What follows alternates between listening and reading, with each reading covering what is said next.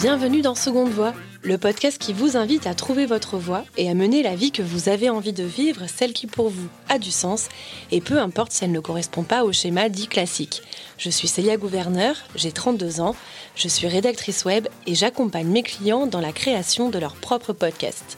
En créant Seconde Voix, j'ai voulu donner la parole à ceux qui se sont libérés d'une voie traditionnelle pour se réaliser entièrement.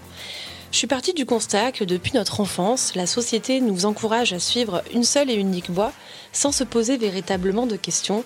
Et vous savez, cette voie qui nous fait croire que réussir sa vie, c'est forcément valider des rites de passage et cocher des cases.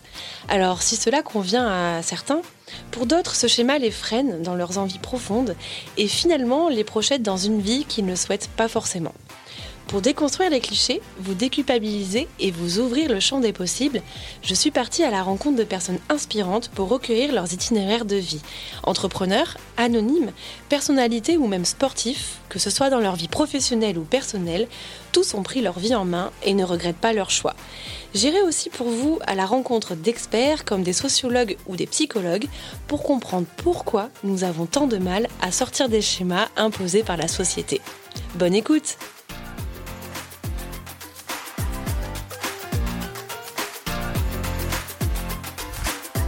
Bonjour à tous. Pour ce douzième épisode, nous revenons à un sujet phare de Seconde Voix qui est le changement de vie professionnelle. Alors, pour l'illustrer, je me suis intéressée à Stanislas Gruot. Stanislas Gruot, peut-être que son visage vous dit quelque chose, euh, puisqu'il est passé dans une émission euh, euh, sur M6 récemment qui s'appelle Qui veut être mon associé? Et il s'est fait remarquer par un pitch vraiment très bien construit. Stanislas, il était trader pendant 8 ans dans les matières premières. Et à la naissance de sa fille, il a décidé de switcher et il a créé, il est le cofondateur de Explora Project, qui est une agence de voyage d'aventure respectueuse de l'environnement.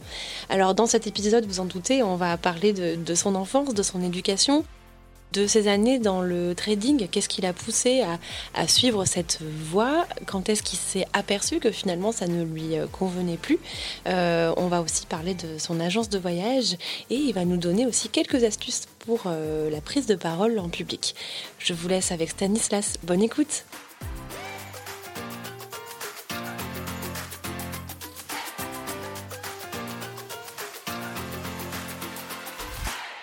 Bonjour Stanislas et merci d'être avec moi à, distance pour cet euh, épisode. Moi, je suis ravie de, te recevoir euh, aujourd'hui. Merci de l'invitation, Célia. Merci. Bon, alors, je te présente pour ceux qui ne te connaissent pas. Tu es le cofondateur de Explora Project, une agence de voyage d'aventure respectueuse de l'environnement. Et il y a quelques années, tu as switché puisque tu étais trader dans les matières premières. 8 ans, il me semble, c'est ça? Oui, c'est ça. Ouais. D'accord. Et en fait, euh, bah, tu as eu un déclic euh, lors de la naissance de ta fille. Et euh, pour ceux qui ne te connaissent pas, ils t'ont peut-être vu finalement il y a quelques semaines, il y a trois ou quatre semaines en arrière, dans l'émission qui va être mon associé sur, sur M6, où tu as présenté ton, ton projet à des investisseurs. Donc on va en reparler aussi pendant l'interview. Oui, exactement.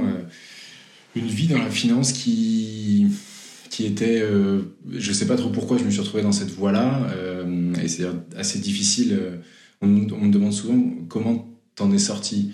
En fait, moi, je sais toujours même pas comment j'y suis rentré. En fait, c'était un mix de plein de choses. sortie d'école, je suis diplômé de l'EDEC, une école de commerce française qui était à Lille, à Lille et à Nice.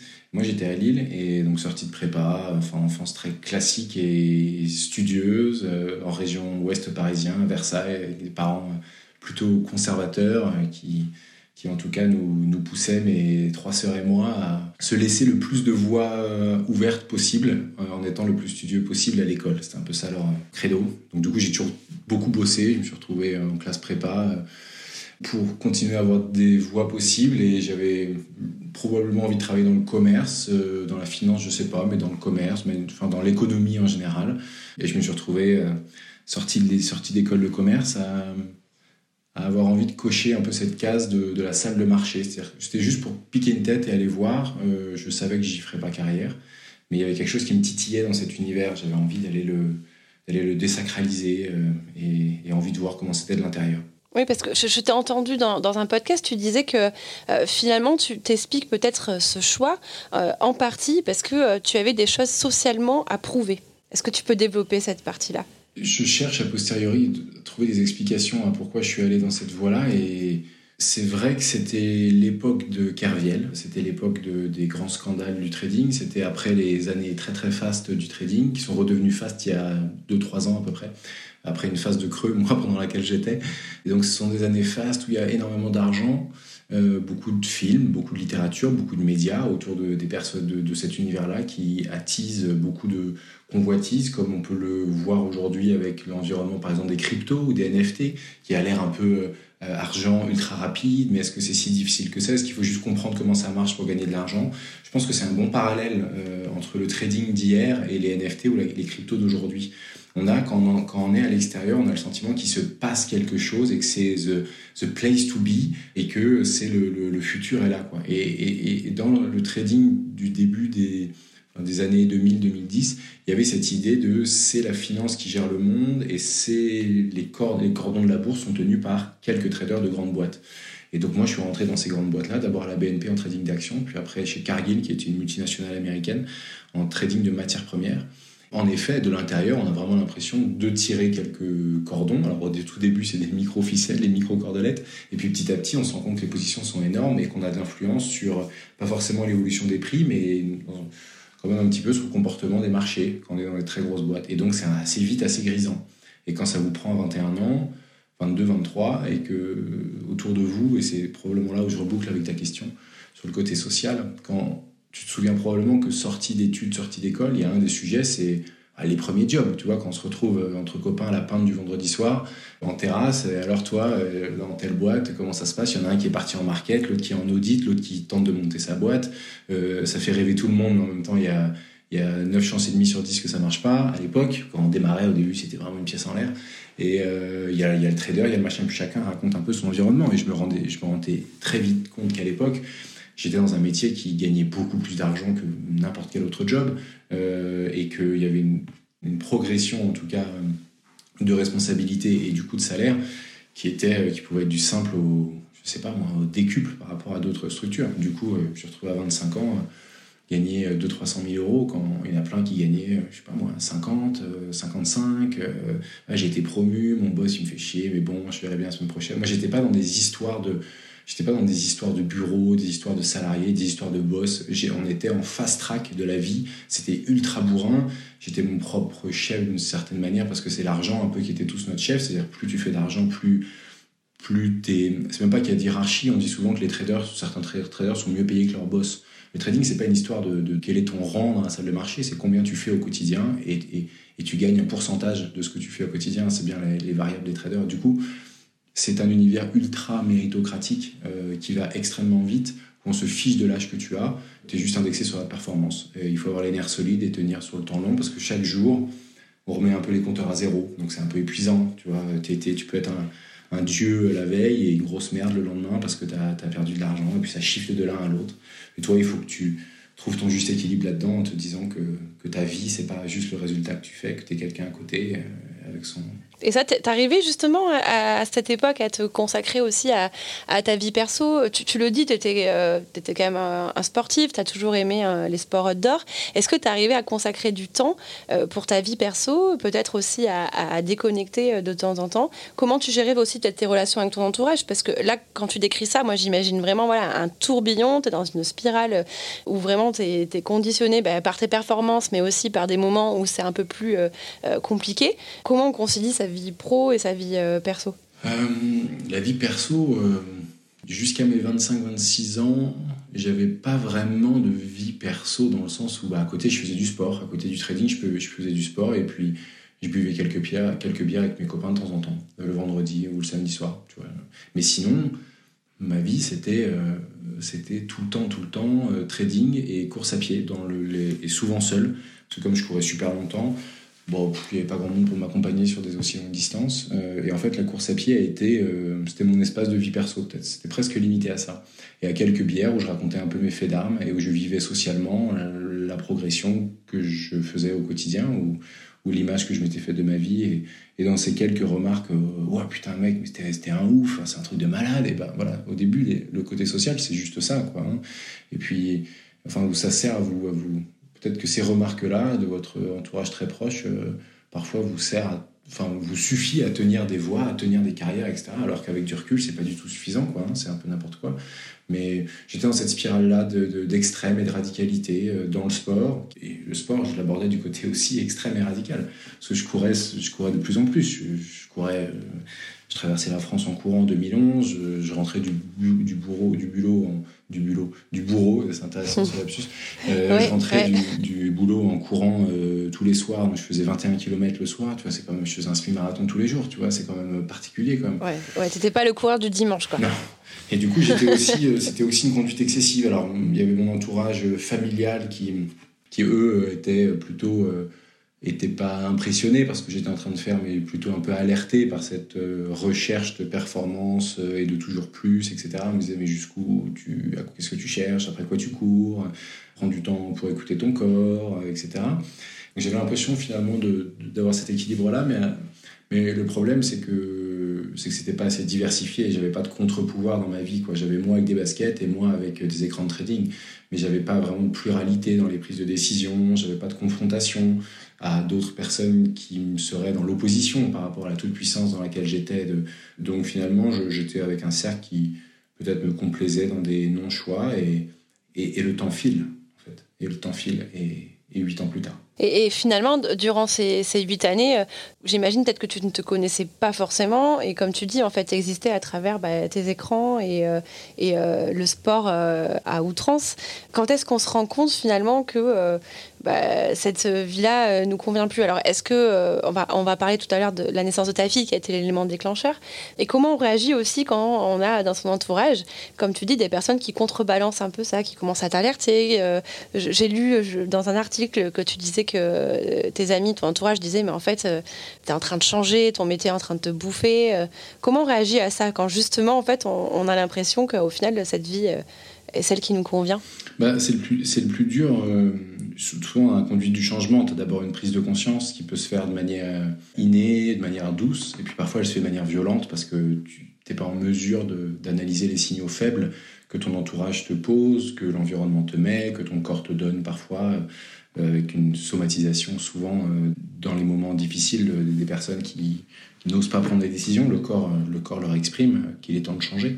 Ça a été ton cas pour toi? Non, pas particulièrement. Euh, j'ai pas, j'ai, pas eu ça, mais dans mon entourage, j'en ai eu plusieurs qui c'était leur mode, leur mode d'expression. Moi, j'ai, il y a quand même eu un changement. C'était la rencontre de, de, de ma femme, Constance, qui a, que j'ai rencontrée euh, en 2012, donc c'est il, y a 10 ans maintenant. Qui n'était pas du tout dans ce milieu-là de la finance pas du tout dans ce milieu-là, qui n'était pas à Paris, qui était à Londres à l'époque. Euh, et du coup, euh, j'étais ouvert en fait à ces, à ces, critiques ou ces remarques parce qu'elle arrivait d'un autre, d'un autre univers avec, un autre, avec d'autres, copains qui n'étaient pas les miens, des cercles. Une autre vision aussi peut-être. Des cercles beaucoup, plus, enfin, beaucoup plus internationaux. Donc j'ai en effet pu confronter lors de soirées euh, bah, mon parcours avec des gens de son entourage que mon parcours n'impressionnait pas du tout. Et du coup, ça c'est intéressant parce qu'en fait, je me dis, mais en fait, ça impressionnait les mêmes personnes, mais ça impressionnait les gens qui étaient comme moi, mais en fait, la vie, c'est pas les gens comme moi. Et en fait, petit à petit, euh, c'était ce que je faisais, c'était devenu pour eux qui étaient plus créa, un peu plus entrepreneur, un peu plus prise de risque. Il y avait plein de gars qui avaient bossé dans les boîtes comme Rocket Internet ou les. Et, au début, moi, j'étais mais qu'est-ce qui C'était un mode très entrepreneurial et c'était euh, ce que tu fais, c'est oh dude, it's fucking boring quoi. Et j'étais là merde. Ah oui, mais que c'est de la merde. que ouais, alors que toi, tu étais habitué à être encensé, à être. Ouais, euh, enfin, tu vois, avec, euh, avec comme des copains peuvent t'encenser, c'est-à-dire ils peuvent, ils peuvent se foutre de ta gueule, mais tu, quand tu sais lire entre les lignes, en tout cas, tu y trouves euh, un encensement ou en tout cas une confortation à continuer.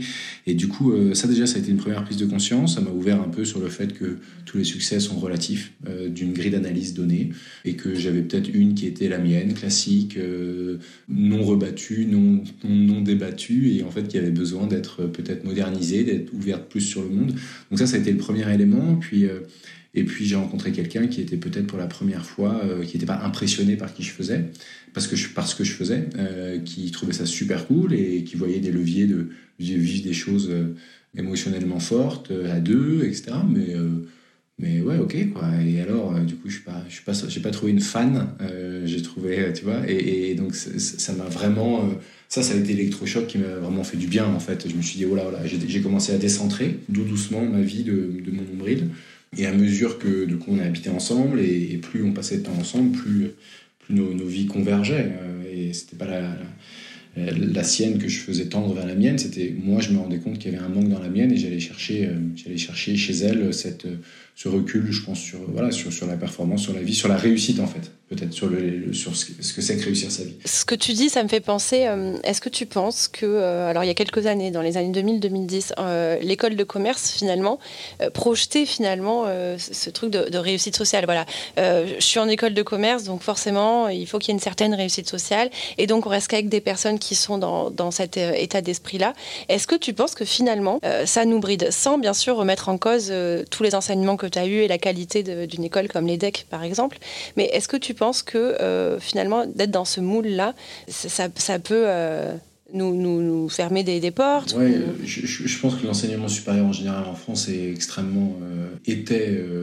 toujours difficile de juger comme il est actuellement quand on n'est plus dedans, mais d'un extérieur, ça semble beaucoup plus ouvert sur le monde aujourd'hui, beaucoup plus en évolution, en évolution plus rapide. Et donc le, supérieur en France a, évidemment pas les défauts de ses qualités. Ça fait des, gens qui savent bien réfléchir, des, techniciens, des experts, euh, à l'aise dans plein de domaines, pouvant manager pour certains. Euh, euh, mais à côté, on est évidemment attaché à ce qu'on a. C'est vachement rassurant d'exercer un domaine dans lequel on a, on a appris un savoir-faire théorique et on a acquis des hard skills. Donc on a du, on a du mal en fait à s'écarter de ces savoir-faire-là. Et donc ça nous, c'est vrai que ça ça pousse assez souvent à répliquer en fait des modèles, à répliquer des manières de penser. Et donc, quand on réplique, on n'invente rien, on n'innove rien, on n'est pas entrepreneur en fait. Donc ça, c'est sûr. Même si j'étais dans un savoir-faire très académique euh, et, le trading est vraiment l'application de ce que tu fais en école. Il n'y a pas plus. Euh, tu vois, toute la journée, tu passes ta journée à ressasser des concepts que tu as appris en cours. Il n'y a pas beaucoup de métiers où c'est le cas. Alors, disons, le trading, c'est farci de, de savoir-faire théorique que tu as appris à l'école. Quoi, hein. Moi, j'ai eu encore mes, mes, mes polis stabilotés pendant des années sur mon desk, tu vois. Alors que ça, je pense que c'est le rêve de n'importe quel prof de TD qui se dit euh, le gars va être en trading avec mes cours, mais c'est la réalité. Et, mais par contre, j'ai gardé dans ma besace, dans un coin de mon cerveau, un peu peut-être cette folie euh, ou cette manière un peu diagonale de, penser à l'EDEC qui m'a pas mal servi du coup. Euh, quand j'ai euh, quand j'ai lancé Explore. Mais c'est vrai que pendant ces années-là, j'étais dans un espèce de d'entre-soi financier français slash international. Au bout d'un moment et sur la longueur, j'ai pas trouvé l'écho euh, de vie ou le, les valeurs portées que moi je souhaitais vivre au quotidien. Et donc sur la longueur, ça a été problématique. Mais je pense quand même que j'étais euh, souvent quand je fais ou des podcasts ou des interviews, on a tendance à radicaliser ma vie d'avant en disant avant t'étais une grosse merde et maintenant t'es un mec bien félicitations, tu peux remercier ta fille. Bah, c'est évidemment beaucoup plus nuancé que ça. Et, j'étais dans cette vie d'avant, en plus, je pense, dans la frange la plus, probablement la plus ouverte d'esprit qui peut exister dans le trading, c'est-à-dire les matières premières qui ne sont pas des produits financiers, qui sont des produits réels. On bougeait du blé dans des camions et des trains et des bateaux, tu vois, c'est la vraie vie, hein, c'est pas, c'était pas une bulle. Certes, il y avait de la spéculation autour de ça, mais base des, flux et des, et des, échanges qui étaient des échanges de marchandises réelles. J'étais pas acheter et à vendre sur un écran des choses qui étaient complètement théoriques. J'avais des, échanges avec des personnes de la qualité, euh, de la qualité d'un port australien dans lequel je chargeais pendant des heures pour me dire il y avait euh, tel euh, dans l'analyse de tel truc qu'on a fait, il y a eu un degré d'humidité, machin, on va vous passer le labo et tout. J'étais dans on était dans la vraie vie quand même. Mais déjà ça, sur la longueur, dans des grosses structures, tu commences à néanmoins être, être un peu en proie à des questionnements sur pourquoi je fais ça et qu'est-ce que je raconterais à mes enfants, qu'est-ce que je raconterais à mes petits-enfants de cette vie-là, à quoi je contribue réellement? Euh, ça, c'est un. Et de deux, est-ce que je suis dans le domaine dans lequel je suis le meilleur? Tu vois, parce qu'on peut, on peut être bon. Euh, tu as des gars qui sont bons, des, formations généralistes d'école, je sais pas, pour ce que je connais, d'école de commerce française. Je pense que les mecs peuvent faire, euh, les, femmes, les personnes peuvent faire 60% des métiers euh, français. Ils pourraient faire n'importe quel métier, ils seraient bons. Mais est-ce est que c'est dans ces métiers-là que eux seraient vraiment les meilleurs? Je sais pas, en fait. Et en fait, je me suis dit, ouais, tout le monde dit que je suis un bon trader, mes résultats sont bons, etc. Et j'arrivais vraiment bien à faire ce métier-là. Mais est-ce que c'est là donc je suis le meilleur? Bah, en fait, non, je pense pas. C'est pas ça. Et, du coup, c'est là où je me suis dit, euh, c'est monté une boîte mon truc. Je le sentais. Et du coup euh, cette double confrontation tu vois il y a eu trois forces en présence. Donc ouais est-ce que je suis le meilleur et que je peux m'éclater? Euh, est-ce que ce que je fais est en phase avec mes valeurs sur le long terme? Et euh, cette petite voix ces signaux faibles puis ces signaux forts de ma femme d'abord et, de mon environnement qui ont été le passage m'ont qui m'ont créé le terreau pour que à la première allumette ou à la première étincelle qui était la naissance de ma fille je, je prenne action quoi Ouais, est-ce, qu'on peut revenir sur la naissance de ta fille Et juste avant, est-ce que tu avais déjà euh, Explora Project en tête avant la naissance de ta fille?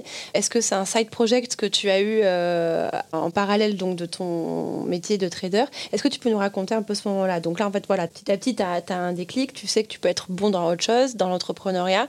Raconte-nous un peu cette, euh, ce passage-là. Quand j'ai traversé la France en courant en 2011, c'est un projet qui m'a fait euh, goûter un peu l'aventure un peu extraordinaire dans une vie de type euh, ordinaire. Euh, j'ai adoré et de ça, j'ai voulu en faire une agence ou une boîte qui aide les gens à faire leur ligne Nice à eux, leur traversée de la France en courant à eux, et qui n'était pas vraiment du voyage, qui était le projet d'une vie, un truc un peu plus, un peu plus perché peut-être, un peu plus niche. Et puis de, et de fil en aiguille, pendant toutes ces années-là de, de, de trading, il y avait une partie de, de, moi, tu vois, je t'ai mentionné cette dualité course à pied euh, euh, trading, mais il y avait aussi un autre moment où, j'écrivais des calepins de ce que serait Explora. J'avais déjà posé le nom Explora euh, en 2011, et puis j'ai gratté peut-être 7 ou 8 calepins, je grattais le matin dans le RER e A, entre Paris et Saint-Germain-en-Laye, où étaient les bureaux de la salle de marché. Et donc j'avais une heure le matin où j'écrivais, puis le soir j'entrais en courant. C'était, c'était, c'était mon quotidien pendant des années. J'ai en effet, je sais pas si on peut parler de side project, mais en tout cas j'avais déjà théorisé et projeté énormément de choses. Euh, qui se réalisent aujourd'hui euh, pour beaucoup. Hein, c'est assez troublant. Hein. Et, j'ai juste mis ça, mis ce projet-là en sommeil dans, les, dans mes dernières années de trading où là, quand j'étais trading desk head pour l'Europe, où là, c'était trop gros et je surnageais, quoi. En gros, j'étais plus capable de gérer euh, d'autres que, le trading, euh, et, même presque plus le perso.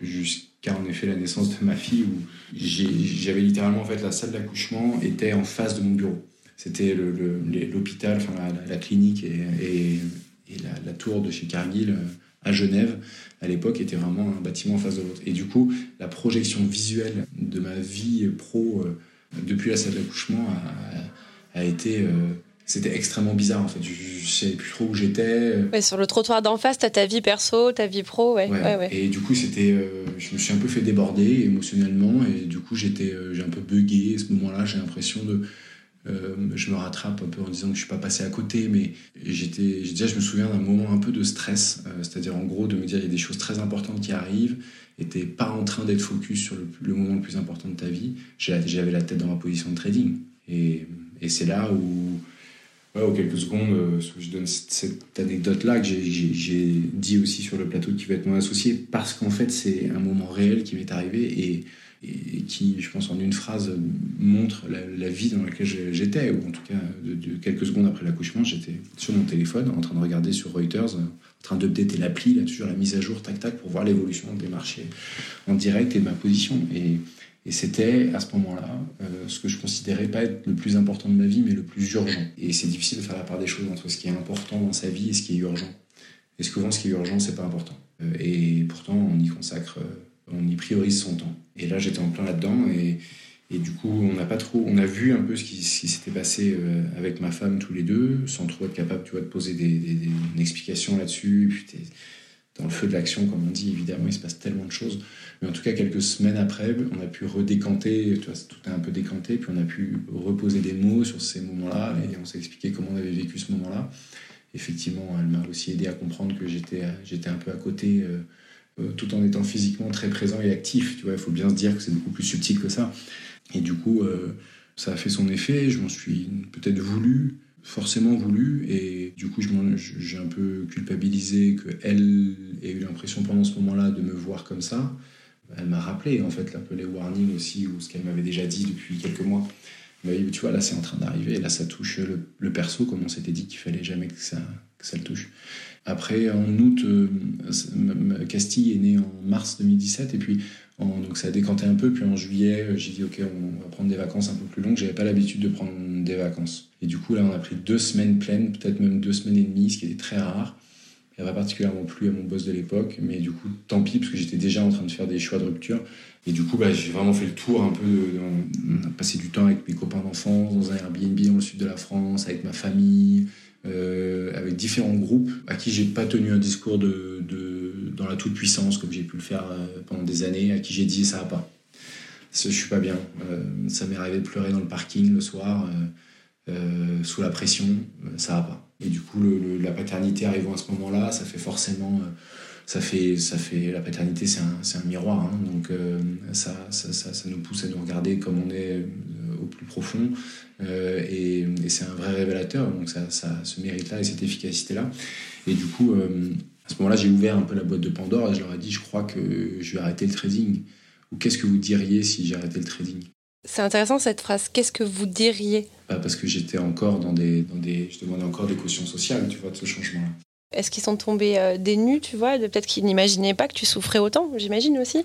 Est-ce que ça a été comme un coming out euh Ouais, euh, je sais pas si ça a étonné grand monde. Enfin, euh, si bien sûr ça les a étonnés, mais comme j'étais déjà dans des postures assez radicales, tu vois, extrêmes, ils étaient un peu en mesure de se dire que s'il y a des gens, s'il y a des gars avec qui la copie allait déborder sur les bords, c'était moi, quoi, c'était la mienne. Tout était un peu dans l'extravagance. Dès que je les voyais, c'était d'une annonce à l'autre, des trucs toujours un peu, ça, j'aime pas d'exemple, mais voilà, je vais traverser la France en courant. Dans deux mois, je traverse la France en courant, je vais faire le record. Tu vois, je leur avais dit ça en juin, tout le monde, ça a explosé de rire. Et puis deux mois après, je le faisais. Et puis après, je vais faire ça, je vais me barrer ensuite, je vais être patron du trading. Et après, j'ai rencontré la femme de ma vie il y a deux semaines. Mais qu'est-ce que tu racontes et tout. Et c'était le cas, tu vois, c'est toujours ce qui s'est passé. Du coup, j'étais, je théâtralisais un peu ma vie et c'était hyper excitant. Mais sauf que bah, parfois, euh, quand il faut théâtraliser sa vie, c'est bien, mais moi j'ai du mal à théâtraliser les mauvais côtés, tu vois. Donc euh, ces mauvais côtés, on les stocke, les bons côtés, on les surexploite. À la fin, euh, il reste un déficit hein, quand même de, souffrance emmagasinée qu'on ne peut dire à personne, euh, de surexploitation des, des, des réussites qu'on dit à trop de monde, qui deviennent un peu, un peu pâles à force d'avoir été répétées, storyisées, postisées. Et ça, c'est encore un petit peu l'histoire de ma vie avec Explora aujourd'hui, en tout cas le biais que je peux avoir sur les réseaux et que j'ai en tête et j'essaie de corriger, dans des proportions qui n'ont rien à voir. Mais c'est déjà ces mécanismes-là qui se mettent en place, c'est des mécanismes de caution sociale duquel on est, au bout d'un moment on est prisonnier. Et du coup, euh, bon, voilà, ils m'ont évidemment, euh, euh, ce qui pour le coup était une surprise, dit ça fait des années qu'on veut te le dire, des années qu'on ne peut pas te le dire. Et euh, du coup, en fait, c'est vrai que j'étais tellement défensif et, et, et, abrupt dans mes, dans mes prises de position parce qu'à l'époque, que j'avais du mal probablement à voilà, être à l'écoute de ça. Et donc, euh, voilà, bah, je suis rentré et, j'ai posé ma dème euh, sans allumer mes écrans. Ça t'a soulagé du coup? Ouais, ça m'a fait beaucoup de bien. D'être dans le vrai peut-être? Ça m'a fait beaucoup de bien. En même temps que je n'y ai pas consacré énormément d'énergie. Euh, j'ai pas consacré énormément d'énergie à la phase d'analyse de pourquoi. mais c'est plutôt, j'ai voulu combler vite par un, un, projet futur. J'ai toujours, tu vois, le le défaut de ses qualités. C'est-à-dire qu'à la fois, euh, je prends pas peut-être du temps pour analyser ce qui s'est passé, mais à la fois, cette énergie-là, euh, euh, en 15 jours, il y a une boîte qui, qui est montée, qui va pitcher et lever des fonds, alors que le truc était une vague idée au coin d'un barbecue fin août. Et, ça s'est retrouvé à, à, lever un million d'euros, tu vois, quelques mois après. Et en fait, donc cette énergie-là, elle quand tu es entrepreneur, c'est fabuleux parce que c'est créateur de valeur immédiate et, tu retombes dans une méritocratie qui, qui, me convient énormément.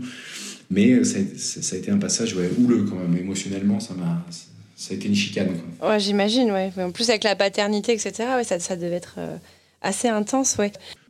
Et alors, comment tu as fait pour lever euh, Tu t'as dit c'était en quelques mois que tu as levé euh, ouais, on a, un million on a levé mmh. quasiment 2 millions en deux ans. Et puis euh, là, on est encore dans des, dans des, dans des levées de fonds beaucoup, beaucoup plus importantes que, qu'on communiquera bientôt. Du coup, euh, comment bah, euh, Il y a évidemment une partie théorique qu'on trouve partout, d'avoir un produit qui répond à un besoin grandissant d'une population de personnes, un produit qui peut se défendre avec des barrières à l'entrée, de marques, de communautés, d'intelligence, de brevets et autres, qui peut être rentable sur le long terme et dont la croissance euh, n'a euh, théoriquement pas de limite. Ça, c'est une, boîte qui marche. Quand tu as trouvé ce produit-là, mais le problème, c'est qu'il y a tellement d'entrepreneurs aujourd'hui que des projets comme ça, il y en a beaucoup. Et qu'est-ce qui fait que ça marche? Et eh ben Déjà, il y a quelque chose qui est euh, exogène, c'est-à-dire qui est de ton environnement et qui est sacrément injuste. Et il y en a un qui s'en fait le, le, contre-avocat, on va dire, le procureur, c'est Anthony Bourbon, par exemple, qui dit en gros que l'origine conditionne ton succès, ton origine conditionne, ton succès. Il a raison. Donc, euh, qu'est-ce qui a fait que ce projet a marché? Bah, Parce que moi, à la base, j'étais dans la bonne case, que j'avais 30 ans, euh, école de commerce, sportif, deuxième expérience, en bonne santé, voilà, que je savais m'exprimer, et voilà, et que du coup, ça, c'est déjà un vrai atout, que le, projet plaisait et cochait les cases précédemment données. Et après, il y, y a un supplément d'âme qui est difficile à expliquer, somme toute, mais c'est la capacité à, embarquer ou à, apporter une vision, à, séduire, à, emmener des gens avec toi. Euh, je ne sais pas si je l'ai sur ça, fonctionne sur certains sur certaines personnes, ça fonctionne dans certains cas, ça fonctionne dans probablement pas tout le temps, je sais pas, mais en tout cas j'ai trouvé ce qu'il fallait que je dise pour embarquer les gens avec moi dans ce projet-là. Et bah du coup, ça a emmené quelques personnes autour de moi, et ainsi de suite. Et puis euh, la confiance des uns rassure les autres, et puis après c'est un, un, cercle, tu vois, c'est un cercle vertueux. Ça te permet de t'entourer de personnes qui sont meilleures que toi. C'est ça le jeu. Hein. c'est ça le, le but euh, d'une boîte qui marche. Et toi, il faut que tu t'entoures de personnes qui soient meilleures que toi. Euh, du coup, il faut déjà avoir une capacité à savoir ce qu'on n'est pas, à connaître ses problèmes. Et ça, c'est le trading qui m'a beaucoup aidé. Parce qu'en fait, euh, boîte américaine, où ils m'ont assez vite, quand j'ai eu des grosses responsabilités, ils m'ont assez vite mis, euh, fait ces, 360 feedbacks, en gros des espèces de une plateforme où tu as un 360, feedback 360, tu as des centaines de personnes qui font des feedbacks sur toi, des centaines de personnes de la boîte, tes boss, ton M plus 1, 2, 3, 4, donc ça remonte des gens qui te connaissent à peine ou de nom, nous, c'était quasiment c'était le, des gars du board de Cargill à Minneapolis. Euh, je ne sais pas si les gars avaient déjà entendu parler de moi, mais peut-être. Euh, et puis jusqu'au premier stagiaire que tu as eu, euh, jusqu'à. Les équipes que tu encadres. et évidemment, donc les peers, les, les relatives, les, ceux qui te. les supervisors, direct supervisor, indirect supervisor. Tu vois, tu as un maillage gigantesque. Et à la fin, tu as un bouquin de 50 pages sur toi. Tiens. Waouh! Donc tes points forts, tes points de vigilance. 50 euh. pages. Donc c'est il y a tout euh, en graphe euh, à l'américaine, en, en, verbatim, en, dessin, en n'importe quoi. Il y a tout été en schéma, en tout quoi. Et à la fin, ça m'a aidé, si tu veux, à poser ma dème aussi, ce, ce bouquin-là. Parce que déjà, j'avais la réalité de qui j'étais, qui n'était pas la réalité. Ma réalité n'était pas celle des autres. J'étais pas perçu comme j'imaginais être perçu. Donc déjà, ça, ça m'a fait un peu une redescente parce que euh, je pensais euh, être, euh, si tu veux, une espèce de manager, en tout cas engageant, je peux même dire charismatique, etc. Et en fait, la perception, c'est que c'était un management par la performance, la dureté, la, la tu vois, c'était en gros une personnalité du manager agressif, euh, pas ouais, agressif. Donc rien à voir avec euh, le manager sympa. Euh. Non, voilà, c'était pas agressif au sens de soft skills, c'était agressif, c'était result driven, quoi. Result driven only, quoi. S'il y avait qu'un truc, mais c'est pas, c'est pas genre aussi les résultats, c'est only, quoi. Par contre, côté humain, je me suis, je me suis fait peur, tu vois. Et ce n'est pas du tout ce que on dirait aujourd'hui, mais parce que je me, tu vois, je me repêche moi-même. Parfois, je sais que là, je suis, euh, je suis un peu raide euh, parce que quand il y a, c'est toujours quand il y a un truc avec des résultats qui me vont pas ou machin, là, j'ai un peu ces mauvais traits qui me reviennent.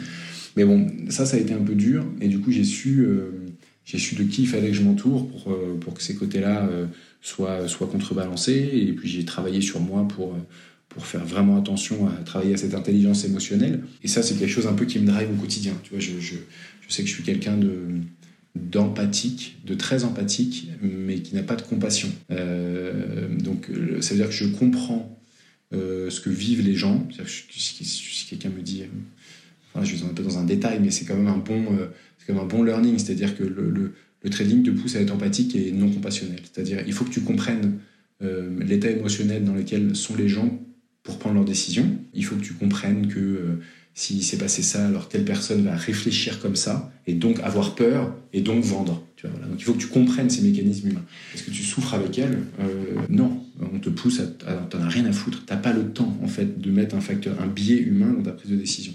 Donc euh, quelqu'un qui est pas bien, qui est triste, a, tendance à être en contradiction avec les positions, à avoir peur de sa position, à remettre en cause, machin. Et moi et toi, il faut le savoir. Mais est-ce que... Euh, tu vas chercher à ce qu'elle aille mieux, oui, si ça va servir ta position, tu vois, si oui, si... Et, tu vois, et donc cette, dynamique-là, euh, je me suis dit qu'elle m'avait façonné pour le mauvais. J'ai eu un, boss qui était très comme ça et qui pendant des années m'a probablement infusé ça. Et donc ça, je m'en suis vachement voulu. Et donc au quotidien, euh, je mets une énorme vigilance à ça, à l'intelligence émotionnelle, aux relations interpersonnelles, à, l'écoute des gens, à l'inclusion. Et donc euh, à l'inverse, chez Explora, on a peut-être de manière surreprésenter cette, cette, nécessité et cette envie et cette ouverture d'esprit pour exprimer nos émotions intérieures, notre météo intérieure, notre mood grade comme on l'a chaque semaine où chacun dit comment il se sent à titre perso, à titre, euh, pro. Euh. Ouais, chacun partage et met des notes, se note sur comment il se sent, etc. Et ça donne lieu à des, échanges avant chaque meeting important, avant chaque team event. Il y a des longs moments, parfois de plusieurs heures, d'inclusion. Comment est-ce qu'on se sent aujourd'hui euh, Avec quelles émotions est-ce qu'on arrive aujourd'hui euh, lors de ces quelques jours, de cette réunion clé qu'on va avoir Et en fait, c'est pas quelque chose qui est décorrélé de la vraie vie euh, ni du pro. C'est complètement lié parce qu'en fait, ça crée un cadre de confiance les uns envers les autres qui permet une, écoute comme on n'aurait jamais eu sans, je pense.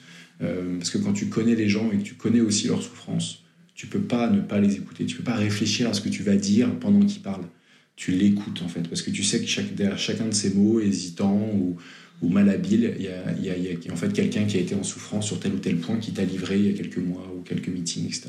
Cette bienveillance-là du début à la fin dans la vie de, la boîte est, je pense, essentielle et ça met une force intérieure et une puissance pour faire beaucoup de choses. Donc du coup, ça, c'est clairement un combat, si tu veux, de, mes années de trading que, que j'ai, dont, dont j'ai j'ai souffert sur ce point-là. On va parler d'Explora Project, on en parle déjà là, mais on va plutôt parler du produit.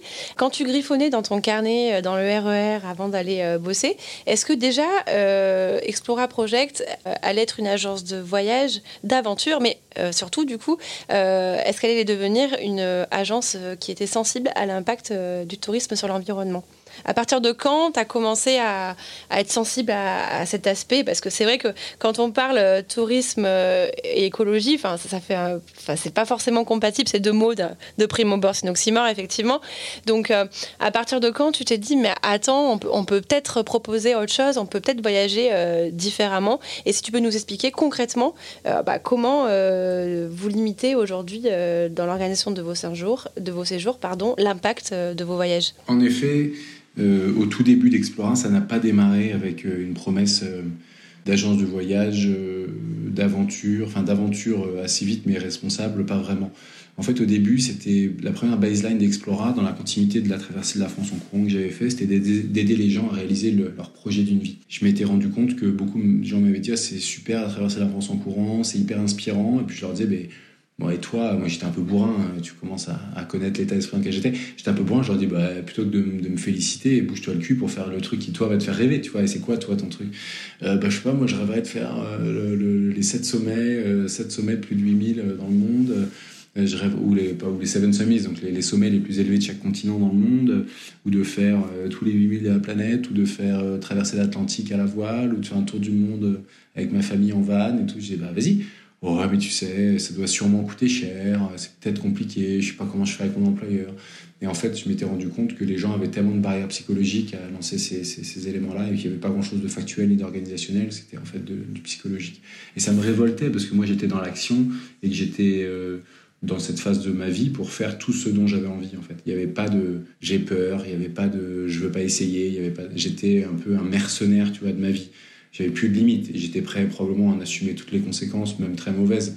J'avais la première baseline, c'était Life Changing Experience Agency, quoi. donc une expérience, une agence qui crée les, expériences d'une vie, quoi. Et puis petit à petit, en, me disant, bon, c'est quel type d'expérience? J'avais fait euh, faire un, audit ou en tout cas une étude de marché par une JE d'entrepôt d'école, tu vois, une junior entreprise qui sur un échantillon et dit que 80% de l'échantillon était euh, était finalement 80% des rêves des gens de cette life changing experience qui les rendrait heureux à la fin de leur vie, c'était de l'aventure d'un point A à un point B. C'est-à-dire, en fait, c'était, bah, les quelques exemples que j'ai pu prendre, c'était moi, je rêve de faire la Mongolie euh, à cheval, de traverser toute l'Afrique à, pied, à pied, d'aller faire l'Amérique latine en, moto, d'aller faire. Parfois, c'était slow, parfois, c'était hard euh, travel, tu vois, parfois, c'était un peu bourrin et motorisé. Mais en tout cas, il y avait toujours un achievement de, faire un morceau de planète. Euh, pour certains, c'était plus statique, mais c'était des aventures intérieures, mais on était quand même toujours dans l'aventure intérieure ou sportive je me suis dit, bon, bah, alors du coup, c'est là que le marché est. Petit à petit, de ce projet, un peu de cet idéal, est redescendu, je suis redescendu sur des choses plus concrètes, et donc plus sur de l'aventure et de l'expédition. D'expédition sportive très engagée, on est allé sur du voyage euh, d'aventure, et aujourd'hui sur du voyage pleine nature, qui n'est pas forcément aventure, mais on a on avait cet univers euh, aventure sportive ou expédition sportive qui est maintenant un univers sur quatre et on a aussi aventure en famille beaucoup plus accessible, immersion et bien-être pour les aventures intérieures pas sportives et euh, immersion des cultures et des modes de vie. On a lancé, enfin tout ça a été lancé il y a, il y a deux, deux, trois mois donc c'est très récent, euh, mais c'est pour être du coup vraiment le, leader européen de l'aventure ou du voyage pleine nature responsable.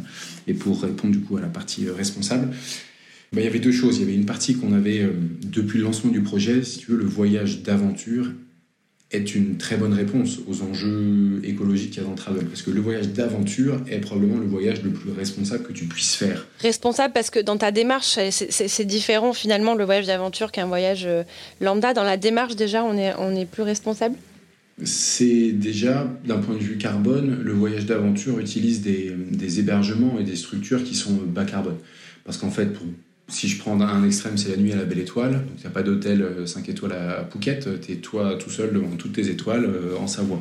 Donc, déjà, l'impact est bien plus limité. les structures sont souvent très peu énergivores. Tu repopulises l'espace ou tu reprends l'espace, puisqu'on sait que 95% des flux sont concentrés euh, sur 5% des espaces de la planète dans le tourisme, c'est bien les stations balnéaires, c'est bien ça le surtourisme, bah, le voyage d'aventure, il te fait aller en dehors de ces espaces-là. Donc tu contribues pas à aller bétonner une zone parce qu'il y a des flux de plus en plus important, tout le monde finit par faire les mêmes voyages aux mêmes endroits au même moment, même si ça a été marketé, différemment.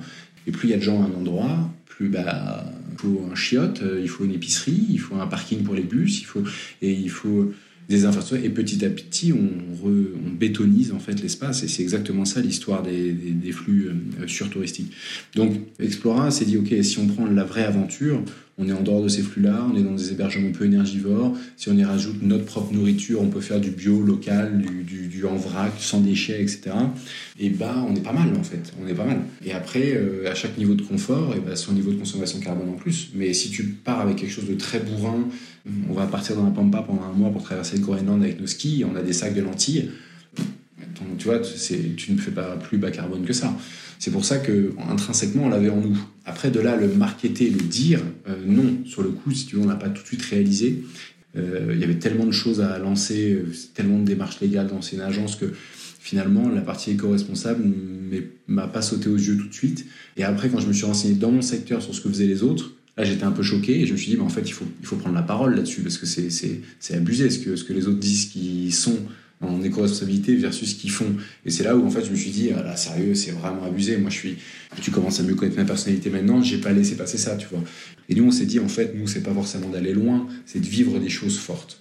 On a échangé avec notre communauté pour savoir ce qui était important pour eux et en fait le voyager loin, on avait quelques offres long courrier, euh, pas du tout en fait ce qu'ils mettaient en avant. Et donc on s'est dit, euh, ok bah on, on, arrête le long courrier, on n'en fait plus, on n'en fera plus jamais.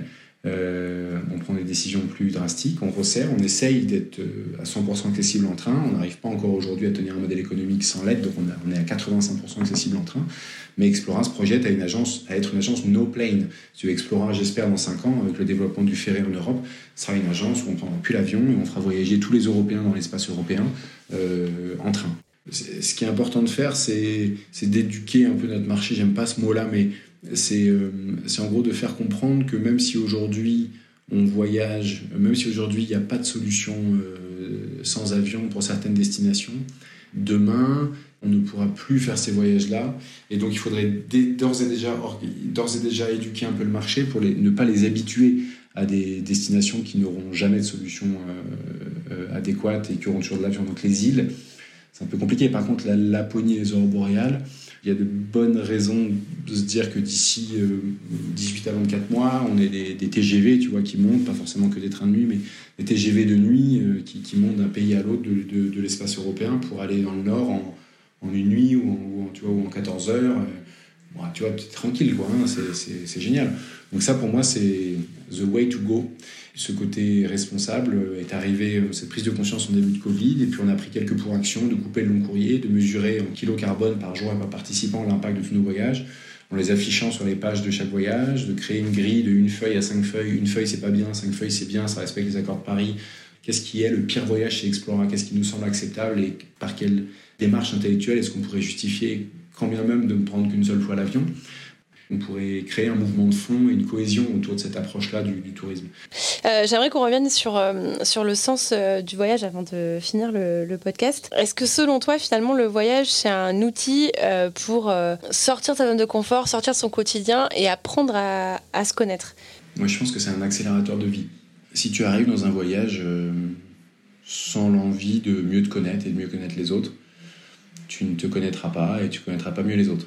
Si en revanche tu arrives avec un état d'esprit qui est d'apprendre de, des nouvelles choses, de découvrir des nouvelles cultures, d'en apprendre sur toi-même et de t'ouvrir aux autres qui seront avec toi, qui vont partager cette aventure-là, que tu connais peut-être pas, que tu connais d'ailleurs sûrement pas, et, qui sont différents de toi, mais qui ont des choses à t'apporter, comme tu as des choses à leur apporter. Bah déjà, la dynamique, elle est différente. Donc en fait, je pense que euh, le voyage est une opportunité de se mettre dans des, dans des paysages, dans des, dans des états d'esprit euh, et s'entourer de, de personnes euh, qui ne sont pas en, adéquation immédiate avec notre vie de tous les jours. Et en fait, cette aspérité-là, ce, décalage sur ta ligne de vie, elle te permet de stimuler des zones de ton cerveau qui ne sont pas celles de ton quotidien et de, de, de, penser différemment.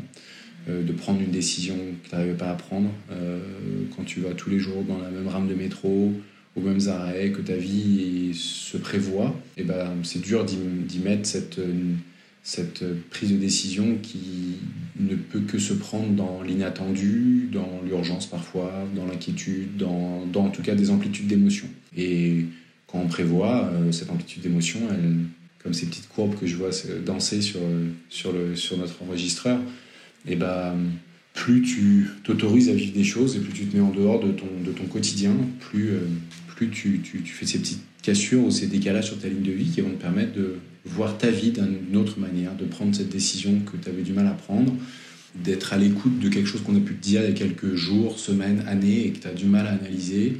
Et ça, ça te fait grandir. Et c'est pas une promesse absolue, mais c'est une, réalité euh, euh, très récurrente. Donc, un voyage pour euh, une décision qu'on n'arrive pas à prendre dans sa vie, euh, souvent je crois que ça vaut le coup. Quelle est ta phrase mantra Est-ce qu'il y a une phrase que tu te répètes beaucoup qui te guide? Eh bien, oui, j'en ai une, mais qui est, qui est assez guerrière. C'est étonnant. ça n'est pas, ça n'est, c'est en train de, cette partie-là de moi est en train de perdre un peu de terrain sur une autre un peu plus, un peu plus sage. Celle de mes cheveux blancs que j'ai pas encore trop. Je regarde. Ça va, non, ça va. ça va. je te rassure. Mais, euh, mais, du coup, donc il y a une partie de moi qui est très guerrière et qui, qui est clairement cette phrase de, Napoléon. j'ai rien pour le personnage de Napoléon. J'aurais préféré presque aimer que ce soit de quelqu'un d'autre, mais bon, qui est de dire euh, ce que l'on désire ardemment, constamment, on l'obtient toujours et j'en suis euh, convaincu. Euh, mais attention, ça veut dire euh, constamment et ardemment, ça veut dire quelque chose. Constamment, ça veut dire de chaque jour faire quelque chose pour y arriver. Ardemment, ça veut dire que une phrase contradictoire de ton entourage ne te détournera pas de cette envie de le faire, de ton objectif, ou de ton entourage, ou de, détracteurs, ou de haters, ou de, qu'est-ce qu'on peut avoir, ou de concurrents, ou de ce que tu veux. Euh, donc ça veut dire beaucoup. Euh, ça veut dire beaucoup en, rigueur de vie euh, pour exécuter ces, ces, projets-là. Mais ça, j'en suis convaincu. Et l'autre, l'autre que je n'ai pas, mais que j'aimerais avoir, ce serait peut-être plus sur la, peut-être plus sur, tu vois, sur la spiritualité ou sur l'intelligence émotionnelle qui commence à prendre une partie importante de ma vie pour, pour ne pas trop prendre au sérieux tout ce qu'on vient de discuter et se dire en fait le plus important c'est d'être, c'est d'être heureux. Et il y en a une autre, c'était de je peux reboucler avec ça, que je me dis assez souvent, ou en tout cas c'est la réflexion que je me fais quand j'écoute beaucoup d'entrepreneurs qui me pitchent leurs projets, et beaucoup de gens en général. C'est une phrase de Jean-Paul II qui disait en italien Non abbiate paura, qui disait N'ayez pas peur. Et en fait, il disait Ce monde a peur. Alors, ça tu vois, on peut, on peut faire dire n'importe quoi. On peut faire dire n'importe quoi, ça c'est tellement général, mais je trouve que souvent les gens ont ont peur. Et cette notion de peur, moi, elle était dans mon quotidien en trading, parce qu'il y a beaucoup d'argent, donc tu as assez vite peur de prendre la mauvaise décision. Mais tu as peur de quoi? Et en fait, déjà se dire, mais tu as peur de quoi? Euh, En règle générale, ça aide pas mal. Euh, est-ce qu'on a peur du regard des autres? Bah, Allons demander aux autres. Parce que je l'ai fait et tu vois, je me suis rendu compte que c'était une figuration de mon esprit. Euh, est-ce que j'ai peur de décevoir mon entourage? Qui? Allons le voir, allons lui demander. Est-ce que j'ai peur vis-à-vis de moi-même? Et c'est jamais vis-à-vis de soi-même. On vit dans des, dans des grands. C'est un monde de miroirs, en fait. Soi-même, c'est la somme des, de, tous les, de toutes les réflexions des autres. Est-ce que j'ai peur de, de, perdre de l'argent? Alors, ça, ça peut être. Est-ce que j'ai peur de ne pas assez, avoir assez d'argent pour vivre suite à cette décision-là? Ok, bon, ça, ça peut être une vraie peur. Euh, bon, bah, tu peux faire des stress tests pour savoir, tu vois, tel projet engage telle somme d'argent, pas obligé d'engager ta vie euh, nécessairement. Et puis tu peux, en fait, en décomposant les peurs, tu te rends compte qu'elles sont souvent abjectes qu'elles sont souvent euh, irrationnelles et que c'est l'ensemble de plein de peurs irrationnelles qui te créent une défense dans ton esprit et, tu, as peur d'y aller. Mais quand tu décomposes, tu te rends vite compte qu'il n'y a plus grand chose derrière. Et je fais cet exercice là assez régulièrement quand les gens me disent mais j'ose pas. Tu vois, j'ose pas. J'ai ce projet là mais j'ose pas. J'adore. Alors vas-y, euh, c'est quoi le projet, c'est quoi machin machin et on décompose. Et à la fin, si tu leur dis bah alors, bah alors tu vois qu'il y avait rien. Bah alors, euh, t'avais pas peur en fait. Bah pourquoi tu t'es mis ça Tu vois, encore dans un jugement qui est encore une autre peur, la peur d'être jugé, peur de mal faire, peur de celui qui, celui qui est censé peut-être nous aider va nous juger, peur d'avoir un mauvais point, une mauvaise note. C'est cette espèce de culture française dans laquelle on a grandi. Et donc, du coup, là, ça marche moins. Tu parles avec la personne, elle te rappelle jamais. Elle se dit, il a raison, je suis trop une grosse merde. En fait, j'ai plus rien. J'attends, je, je, vais, je vais. alors, en fait, ce que je fais, c'est je dis, bon, bah, c'est trop cool. Bah, du coup, c'est un super projet. Bah, ce qui peut être bien, c'est que là, pour la semaine prochaine, déjà, fais ça. Et on se rappelle 5 minutes la semaine prochaine. Dis-moi que tu l'as fait. Je serais hyper content que tu l'aies fait. Et en fait, de millimètre en millimètre, euh, tu rentres dans un projet. En fait, ça sert à rien de se dire, passage à l'action, c'est aujourd'hui, tala tala, tout le monde est prêt, mais ça, tout le monde a peur de ça en fait. Il faut s'autoriser à rentrer dans les projets millimètre par millimètre. Et, ça, je crois que c'est vraiment un des grands complexes qu'on a à cause de la médiatisation et de la, mais du, de l'instantanéité aussi. Ouais, de, l'explosion des réseaux sociaux, des, réussites. Tu te dis, euh, putain, le mec, il a eu ça à la naissance de sa fille, mais moi, j'ai pas de fille, j'y arriverai jamais, j'ai pas d'enfant, il me faut une meuf, il faut que je fasse une fille. non, vois, je, grossis, mais, j'ai déjà entendu, mais moi, j'ai pas eu ce déclic, j'ai, j'ai pas eu d'enfant, je suis pas passé par les mêmes trucs. Face que toi, mais je dis, enfin, je dis rien, mais euh, j'aurais dit, euh, non, mais là, tu dis n'importe quoi, c'est pas ça dont il est question. Euh, c'est un événement de vie et, si toi tu es capable de te les créer toi-même, c'est mieux que de les subir de l'extérieur. Du coup, euh, c'est pas un avantage, c'est triste euh, ce qui m'est arrivé où j'aurais préféré qu'il en soit autrement. Mais voilà, donc ce serait probablement n'ayez pas peur. Bon, on va retenir ça. Stan, dernier conseil rapide. Tu t'es illustré pour ton pitch dans Qui va être mon associé sur M6. Voilà, on l'a vu partout, hein, ça a été très salué. Tu t'étais entraîné, je sais. quel est ton conseil? Elle est très rapide pour euh, quelqu'un là demain qui va euh, pitcher. Euh. Il faut s'exercer, c'est du travail. Donc ça veut dire qu'il faut s'efforcer d'aller contre un, étant, un élan naturel de chacun qui est de, se, de, rester dans une zone de confort et, et de ne pas mettre sous stress. Euh, parce que la prise de parole en, public est à l'heure des réseaux sociaux encore plus stressante, parce qu'en fait, il y a voilà, un regard euh, social sur, sur les, performances, et dur et sans, sans nuance. Du coup, bah, c'est se mettre en position de, aussi souvent qu'on peut le faire dans, dans sa vie, dans une boulangerie, euh, quand il faut parler un peu fort pour passer une commande, essayer de prendre l'espace, être à l'aise avec sa voix, avec ce qu'elle qu'elle déclame, ce qu'elle dit. Euh, après, faire un autre exercice que moi je fais beaucoup pour le côté, euh, pas pour le côté voix, mais pour le côté visuel, c'est euh, prendre des vidéos tout seul, tu en selfie. Ça, c'est un conseil que Alex Viseo m'avait beaucoup donné, qui m'a pas mal aidé sur la partie personal branding, qui est maintenant un copain. Et quand j'ai commencé il y a un an et demi à être le visage d'Explora et, à ouvrir des, réseaux, des comptes sur les réseaux sociaux et à me dire, bah, je vais prendre la parole, j'ai beaucoup fait ça. Il me disait, envoie des messages à tes potes sur WhatsApp en vidéo. Hello, Nico, j'espère que tu vas bien, mon grand. Euh, bah écoute, on est un bon lundi. Euh, je te souhaite euh, machin ou genre ou une connerie, n'importe quoi. Tu le fais en vidéo. Tu connais ton image, tu vois les expressions que ça suscite, tu vois quand ça fait rire, quand ça plaît, quand ça plaît pas. Tu vois les moments où tu es gêné, tu vois et tu commences à pouvoir jouer de ça pour poser des émotions. T'arrêter sur les silences, voir ce que ça suscite chez l'autre. Les moments où ces silences sont trop longs et créent une gêne. Les moments où ils sont suffisamment longs pour transporter les gens. Et c'est exactement ça qu'il faut arriver à mesurer, c'est comprendre le sens de ta voix, de ce qu'elle dégage et de ce que ton visage peut, laisser transparaître. Euh, donc en fait, il faut savoir ce que toi tu renvoies pour savoir comment tu vas pouvoir te permettre, dans quelle zone tu vas pouvoir te permettre de mettre ta puissance et ton intensité pour ne pas énerver et ne pas créer de, de clivage. Du coup, je dirais que c'est juste ça. Et il y a autre chose, c'est que tu es à l'aise dans une prise de parole quand tu as confiance en toi, et la confiance en soi, c'est pas un truc qui s'apprend. La confiance en soi, c'est parce que moi j'ai eu la chance d'être dans un environnement préservé, qui m'a donné confiance en moi, qui m'a, qui a valorisé la parole que je pouvais donner, qui l'a pas cassée.